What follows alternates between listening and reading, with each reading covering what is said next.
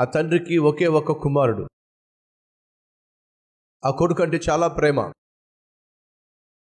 ఒకరోజు ఉద్యోగం నుంచి సాయంత్రం ఇంటికి వచ్చేసరికి కొడుకు అనారోగ్యంతో బాధపడుతున్నాడు. భార్య అల్లాడిపోతుంది. ఆ కొడుకుని థర్మోమీటర్ పెట్టి చెక్ చేస్తే నూట నాలుగు ఉంది. అయ్యో నా కొడుకు ఏమైందని చెప్పి తల్లడిల్లిపోతూ హాస్పిటల్ తీసుకెళ్తున్న సమయంలో వణికిపోతున్న ఆ కుర్రవాడు తండ్రి యొక్క ఆందోళనను చూసి ఆ భుజం మీదే ఉన్నటువంటి ఆ కొడుకు కాస్త తండ్రిని ఒక ప్రశ్న వేశాడు. డాడీ డాడీ ఏంటి నాన్న? నేను చచ్చిపోతానా? అని అడిగాడు. ఆ ప్రశ్న ఆ తండ్రిని బళ్ళంతో పొడిచినట్టుగా అనిపించింది. ఆ మాట విన్న వెంటనే నా తండ్రి అన్నాడు లేదు బాబు నీకేమీ కాదు. ఏదో కొంచెం జ్వరం వచ్చిందంటే హాస్పిటల్కి వెళ్తున్నాము. డాక్టర్ గారు ఒక చిన్న టాబ్లెట్ ఇస్తారు లేదా చిన్న ఇంజెక్షన్ చేస్తారు. మొత్తం రేపటికల్లా పూర్తిగా తగ్గిపోతుంది బాబు. నీకు అసలు ఏమీ కాదు. ఆ కొడుకు అన్న ప్రశ్నకు తల్లడిల్లిపోతూ బాబు నీకేం కాదు నాయనా. ఒకవేళ డాక్టర్స్ కొన్నిసార్లు డాక్టర్స్ చెప్పేస్తారు మా వల్ల కాదండి. ఇంకా అబ్బాయిని తీసుకెళ్ళిపోండి. అని అంటే అయినా ఆ కొడుకు చెప్పరే. ఏం కాబోతుందో? ఏ తండ్రి అయినా కొడుక్కి చెప్పగలడా అండి? ఎంత తీవ్రమైన అనారోగ్యం గుండా వెళుతున్నా. కొడుకు చెప్పగలడా? ఆయన నువ్వు చచ్చిపోతావురా. చెప్పలేరండి. ఒక రెండు వేల సంవత్సరాల క్రితం వెనకెళ్దాం తండ్రి అయిన దేవుడు కుమారుడైన యేసుక్రీస్తుని కూర్చోబెట్టుకొని మాట్లాడుతున్నాడు. ఎటు చూసినా పాపం పేట్రైపోతూ ఉంది. ఎక్కడ చూసినా మనుషులు మనుషులు నశించి నరకానికి వెళ్ళిపోతున్నారు. మన స్వరూపమందు మన పోలిక చొప్పున చేయబడిన మనిషి నశించి నరకానికి వెళ్ళిపోవడం నేను చూడలేకపోతున్నాను. నాయనా! నువ్వు వెళ్ళాలి. భూమి మీదకు వెళ్ళాలి. వాళ్ళు నిన్ను అంగీకరించరు. వారు నిన్ను తృణీకరిస్తారు.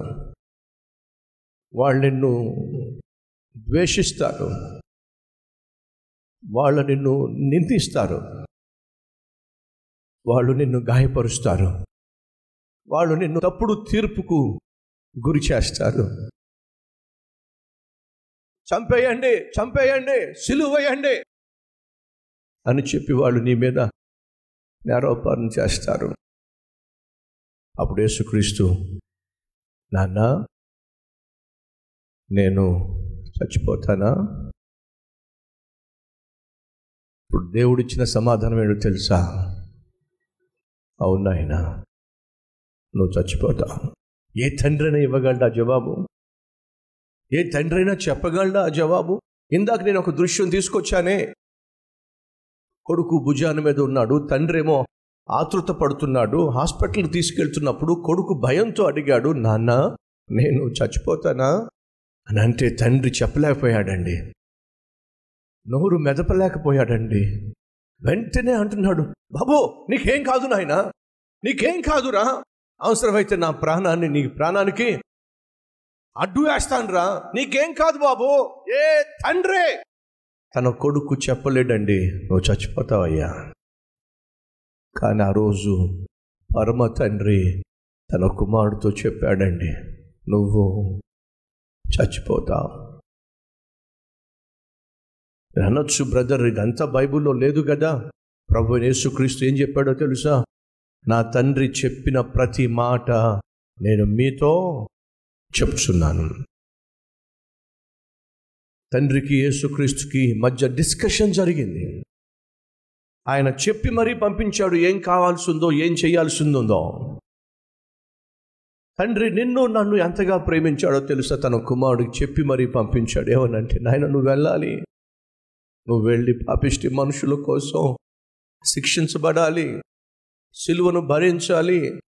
నాన్నా నేను చచ్చిపోతానా? అవునయ్యా నువ్వు చచ్చిపోవాలి. ఏ తండ్రి కోరుకుంటాడండి? ఏ తండ్రి తన కుమారుడు మరణించాలని ఆశపడతాడండి?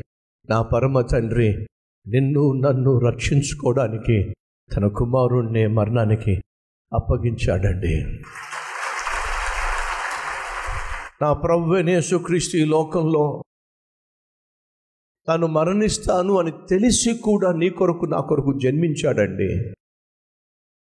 నిన్ను నన్ను ప్రేమించిన ఈ దేవదేవుడు తండ్రేమో తన కుమారుని దానం చేశాడు కుమారుడేమో తన ప్రాణాన్ని త్యాగం చేశాడు. నా ప్రియ సహోదరి సహోదరుడా జ్ఞాపకం చేసుకుంటున్నావా? ఈరోజు నువ్వు క్షమించబడ్డావు అంటే మనం రక్షించబడ్డాము అంటే దాని వెనుక ఎంతో గొప్ప త్యాగం ఉంది ఎంతో గొప్ప యాగం ఉంది అది మర్చిపోవడానికి వీల్లేదు. దేవుడు మనల్ని అంతగా ప్రేమిస్తున్నట్లయితే మరి మనం ఇంకెంతగా ప్రేమించాలి? యేసుక్రీస్తు పాపిష్టి మనిషి కోసం ప్రాణం పెట్టాడని ఆయన ప్రాణం పెట్టడం వల్ల ఈ లోకంలో ప్రతి మనిషి ప్రతి పాపి రక్షించబడతాడని క్షమించబడతాడని నీకు నాకు తెలుసు. మరి తెలియక నశించిపోతున్న వాళ్ళు ఎంతమంది ఉన్నారు? వాళ్ళకి తెలియచేయాల్సినటువంటి బాధ్యత మన మీద ఉంది.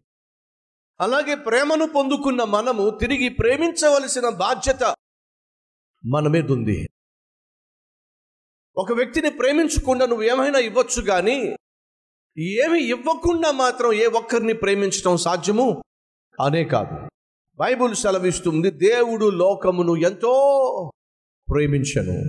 దేవుడు లోకాన్ని ఎంతో ప్రేమించినప్పుడు ఏం చేశాడో తెలుసా? తన అద్వితీయ కుమారుడైన యేసుక్రీస్తును నీకోసం నా కోసం ఇచ్చేశాడండి. మనం దేవుణ్ణి ప్రేమిస్తే ఆ ప్రేమను క్రియల్లో చూపిస్తాం.